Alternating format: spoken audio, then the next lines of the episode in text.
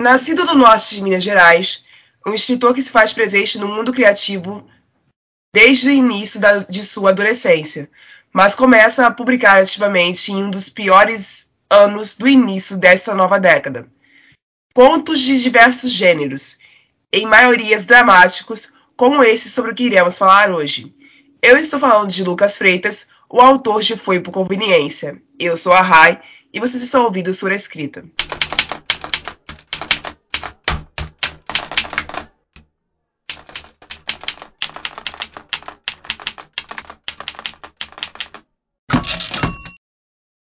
Oi, oi, gente. Prazer estar aqui nessa entrevista.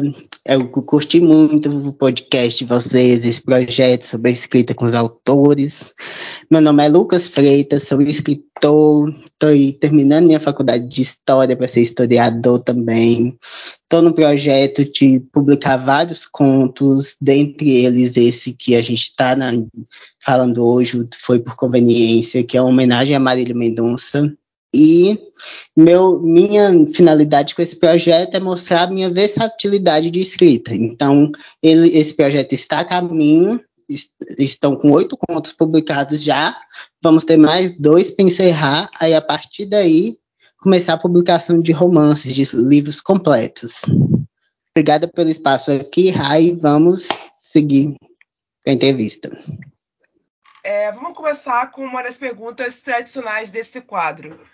Me diz aí, quais foram os fatores principais que te levaram a escrever essa história?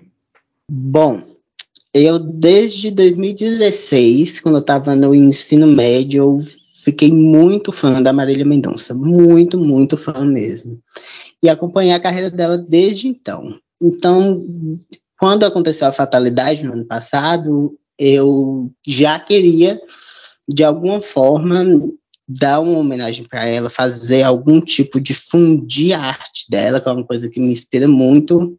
E, e curiosidade que eu nem sou fã de sertanejo, eu, eu só ouço a Marília Mendonça. E fazer um conto ou um livro, sabe, desde o início eu queria alguma forma de fazer essa fusão da minha arte com a dela para como amor de fã mesmo, como uma coisa para sabe, expressar meu amor e gratidão por, pelo tempo que ela teve aqui com a gente e tudo que eu curti, tudo que eu passei sendo fã da Marília Mendonça. Aí eu, como ideia, eu peguei o último, último EP solo dela e dentro desse último EP solo eu escolhi a música foi por conveniência e dentro daquela história que a Marília tem muito disso. A Marília, ela não tem músicas com letras mais superficiais. A Marília tem músicas com letras que trazem uma narrativa. Ela não, ela não conta uma música tipo, ah, que vai encaixar em qualquer situação. São letras muito específicas. Tem letras que têm personagens, inclusive. É, Aí eu falei. de narrativa quase similar ao de um livro, né? Exatamente. Aí eu falei assim, como é que eu vou pegar? Porque se eu pegar uma música da Marília que tá na boca de todo mundo, vamos supor, Infiel. Infiel é uma música que conta uma história. Tem a, a amante, tem o, o cara que trai, tem a esposa falando pra amante que ela tá perdendo e achando que tá ganhando. Então, eu queria pegar uma música menos conhecida mas, e, e que trazia uma história só que também nessa música menos conhecida dela, trazia ali uma narrativa completa. Aí que eu pensei no que fazer. Eu peguei a narrativa da música, foi, foi por conveniência, né? Que é o homônimo ao conto. Peguei ela como base. Do que eu peguei ela como base, eu falei assim, tá. A Marília narrou aqui uma história que aconteceu, um, amor, um casamento que veio sem amor, um casamento que foi construído, que foi semeada a, partir da conveniência. Mas e esse casamento? Esse casamento teve filhos. Como, como esses filhos agiam? Quem, como esse casamento sem amor impactaria a vida desses filhos? Foi aí que surgiu a ideia do conto que a gente vai destrilhar melhor agora. É um conto bastante carregado de, de emoções angustiantes, posso assim dizer. eu lembro que uma das coisas que eu mais senti durante a leitura foi essa angústia. Uhum. E ela é constante ao longo desde a primeira página, assim, basicamente. É, é uma sofrência, né? Já que é uma homenagem para a rainha da sofrência, eu falei assim, então eu vou fazer uma sofrência. É, nesse ponto tô acertando em cheio. Bom, agora como vocês já sabem, vocês que ouvem muito esse quadro já sabem como é que funciona a trilha do Sobre Escrita, então eu vou pegar alguns trechos do conto, vou ler ele, eles em voz alta para vocês, nossos ouvintes, e eu e o Lucas vamos tentar desenvolver um debate sobre cada um deles. Os trechos que eu escolhi foram alguns dos favoritos que eu marquei enquanto eu estava lendo o conto, que é bem pequeno, mas ele em sua estrutura ele possui um peso que compensa pela pequena quantidade de páginas. Então eu acho que isso vai ser um grande trunfo para quem for ler no futuro. Então vamos lá, peguem esses spoilers aí e façam o que vocês quiserem com eles.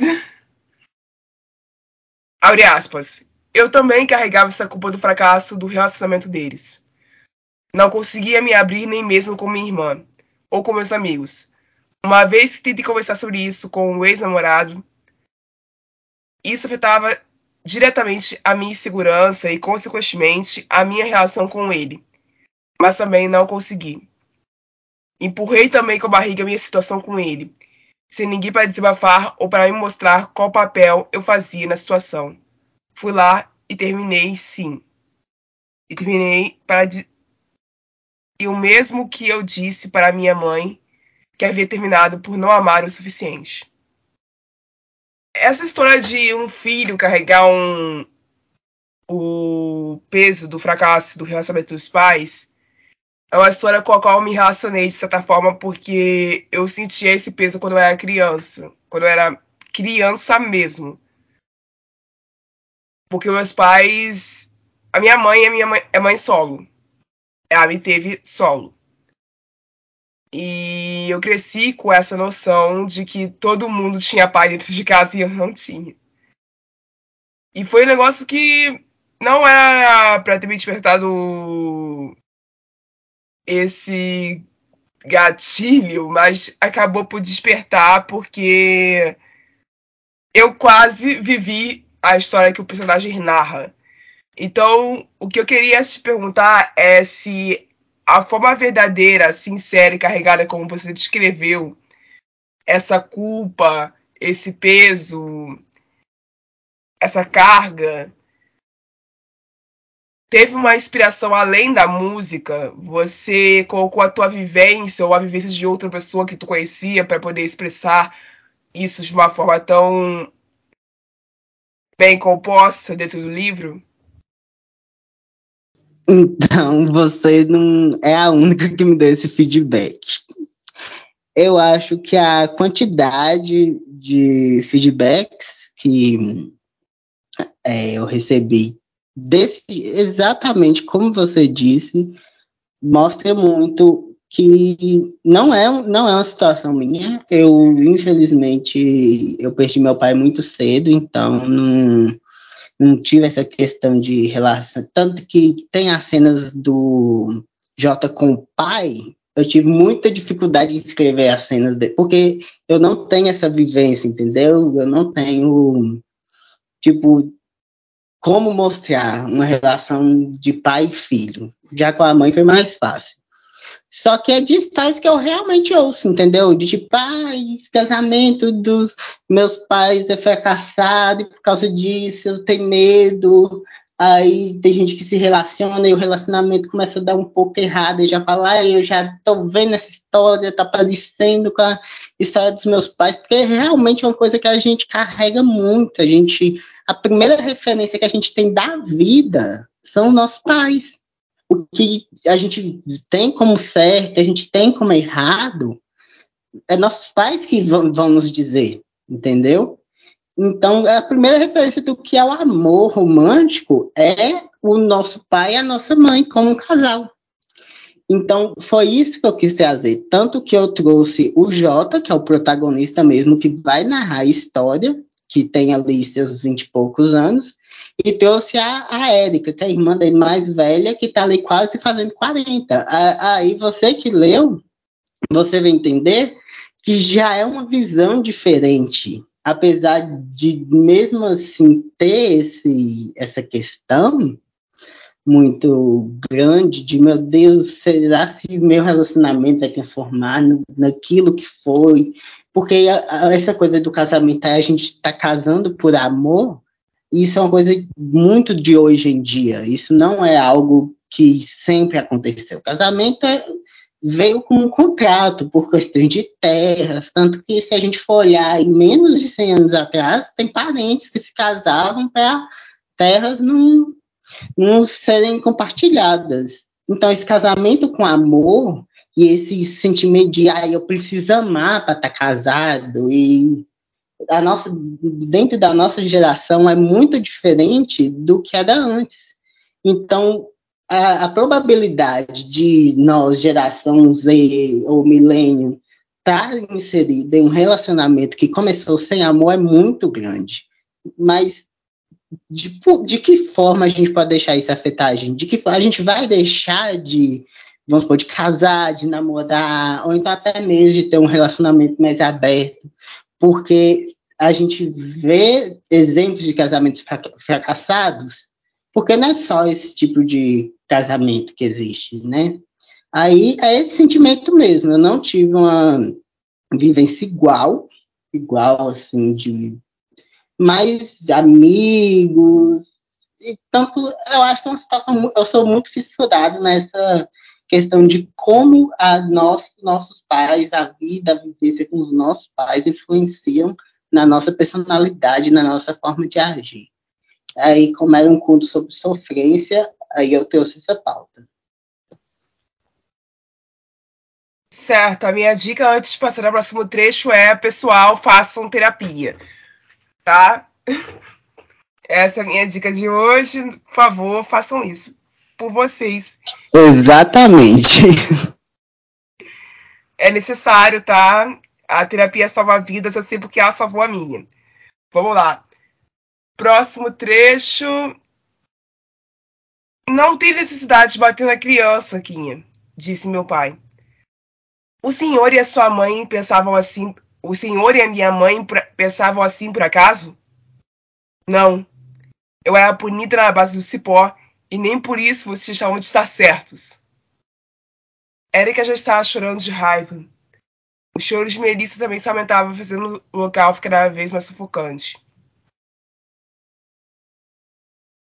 Bom, o negócio é que a gente tem leis no Brasil hoje que meio que tentam que impor a proibição de que pais tendem a, a maltratar seus filhos dessa forma, a usar cipó, chinelo, cinto, formas variadas de punir o filho fisicamente. Isso hoje em dia é interpretado até como tortura em alguns casos. Porque crianças realmente acabam sofrendo danos físicos e psicológicos por conta de situações assim, e isso acontece com uma frequência extremamente assustadora. Mas eu entendo porque logo depois desse trecho a gente, te, a gente acaba adquirindo a noção de que a Erika, essa personagem que tem quase 40 anos, tá sofrendo uma parte complicadíssima em seu casamento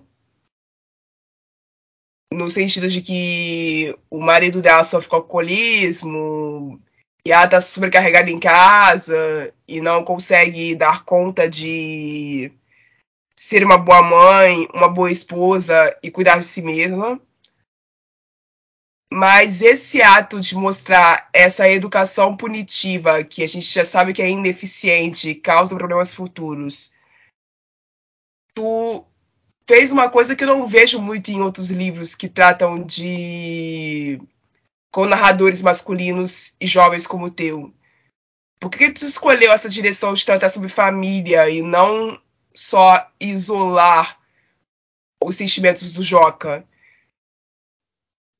quando eu decidi escrever a história e que ali naquele primeiro e segundo capítulo, o primeiro e segundo capítulo do livro, eu escrevi com a letra da música na minha frente.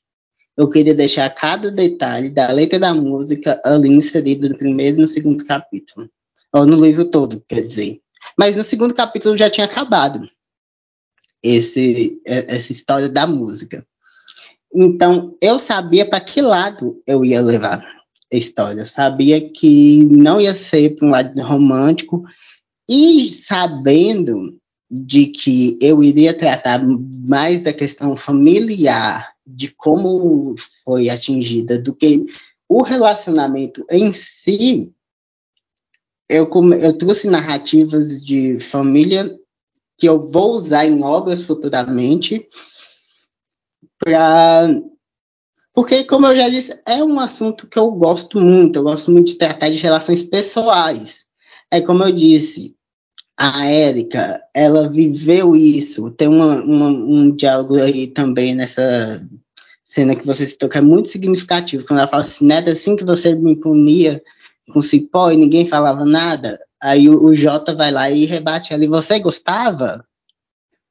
Então, acho que a, a gente está tão assim direcionada a repetir, a replicar os atos dos nossos pais, e muitas vezes a gente faz coisas que machucaram a gente, que a gente pode fazer de mudar, fazer diferente, e a gente acaba repetindo. Então, quando eu, quando eu fiz essa cena, eu primeiro eu queria abordar o alcoolismo, porque assim como é baseada na, em uma das músicas também eu quis dar uma referência a outra música que chama Rosa Embriagada do do próprio do próprio EP que eu tirei foi por conveniência e eu e tinha que ter uma situação de briga ali é tipo um, um clímax para dar explosão entendeu e, aí eu coloquei esse diálogo para demonstrar que realmente a gente acaba agindo. É como a Elisa Regina falava, né?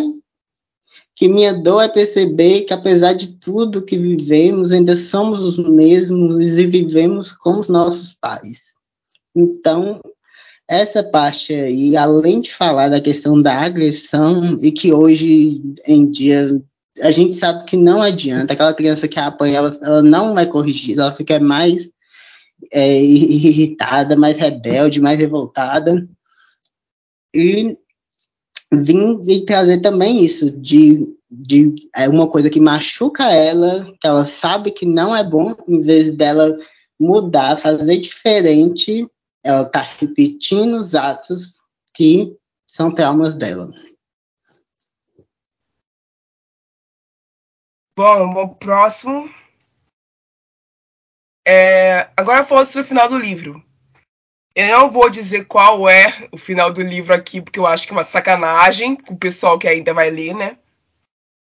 Mas ele grita com uma força descomunal por uma continuação, porque ele termina com uma mensagem de texto. E dá pra gente uma ideia de que essa mensagem vai ser lida, vai ser interpretada, e a gente não sabe o que, que pode acontecer após a mensagem. Então, é possível que os seus leitores esperem por uma ainda sendo lançada neste ano? Não. Aqueles que é bem direto. Não, não tem plano de continuação para esse ano. Não, eu não sei aqueles como se tivesse uma editora para barrando de falar. Eu não sei se o Jota é um personagem que já existe, entendeu? É um personagem que ele já existia na minha cabeça, só que ele é, ele é coadjuvante. Aí, quando eu vi o rumo que eu queria tomar na história, eu falei assim: nossa, isso aqui, eu vou tratar de relações familiares. Então, eu vou tratar desse assunto novamente. Se eu não linkar essas histórias, vai ficar parecendo aquela coisa que aquele, aquele escritor que não se inova, sabe? Então, sim, nós teremos um Jota voltando aí. Não é nenhum conto, não é de romance. Eu vou, eu vou arriscar dizer que eu não vou falar que nem é um livro, porque é um projeto que eu estou trabalhando há algum tempo. Eu quero soltar ele, só que eu acho que ainda está muito cedo, eu preciso amadurecer muito a minha escrita. E o Jota ele vai voltar em uma situação que não é tipo que que você quando você pensou não vai ser pós essa mensagem de texto. Mas eu garanto que se você se você se identificou se você gostou dessa narrativa mais voltada para a questão familiar de dilemas o que vem aí vai ser algo bem maior. É algo que tipo eu não vi ninguém fazendo é algo que eu tenho vontade de fazer. Só que para a gente ter esse tipo de projeto, a gente precisa de algumas iniciativas, de alguns apoios, e eu decidi fazer de uma maneira individual. Essa é a dica que eu dou.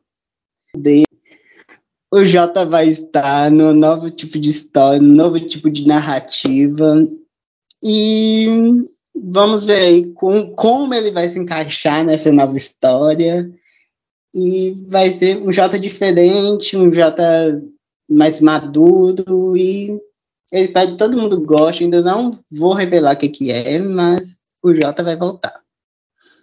Então é isso. Esse podcast começou no sofrimento, terminou lá em cima. Então, para fechar com chaves de ouro, eu vou pedir para você encerrar o, o programa, como eu peço para todos os outros escritores que passam por aqui. Qual é a tua mensagem para os escritores que se inspirarem na tua história no futuro? Bom, eu espero que o mínimo de pessoas possíveis se identifiquem com esse conto em geral, mas em uma questão de inspiração, a gente vive num país onde, infelizmente, a cultura e especificamente também a, a, leitura é muito desvalorizada. Então, você querer ser escritor, você querer viver disso é uma luta. E vamos ser realistas que viver de escrita no Brasil é praticamente impossível. A gente vê aí a, a, autores renomados como Thalita Rebouças, Rafael Montes, que além de escrever os livros, eles têm que fazer outros tipos de trabalho, com roteiro, com apresentação.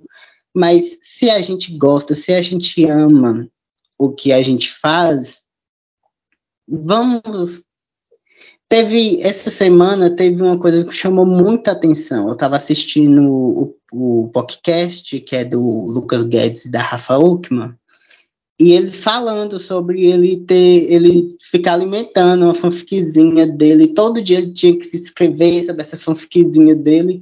Aí a convidada dele falou: então você é um escritor. Eu acho que muitas vezes a gente fica preso a essa questão do, do escritor escritor, aquela pessoa formal, aquela pessoa que, sabe, com aquela inteligência. E não é isso. Um escritor, um artista, seja ele o que for, ele, se tem uma arte para expressar, não importa o gênero, não importa a condição, não importa o nível de conhecimento. Eu acho que todas as pessoas do que, que são artistas, elas já são artistas só por elas expressarem a arte. Eu acho que muito além da gente buscar esse reconhecimento, é a gente identificar esse amor e ir aperfeiçoando cada vez mais. E se rolar esse reconhecimento, que é o que eu desejo para mim, é o que eu desejo para todas as pessoas que são escritores ou qualquer outro tipo de artista, que venha, mas se a gente não ter esse ponto de partida pelo amor, eu mesmo estou nessa carreira de escritor há dois anos. Até hoje eu não recebi um real por isso. Então, se a gente não partir desse ponto de amor, de eu fazer sem já vir com esse pensamento do em troca, fica mais difícil e fica mais frustrante. Então, se você quer ser escritor, você escreva, você quer ser cantor, cante. Nossa, eu acho que a arte é a única coisa capaz de salvar a gente. Você falou que a terapia te salvou. No meu caso, a escrita me salvou. Escrever me fez uma pessoa melhor, escrever me fez uma pessoa mais crítica, me fez uma pessoa mais.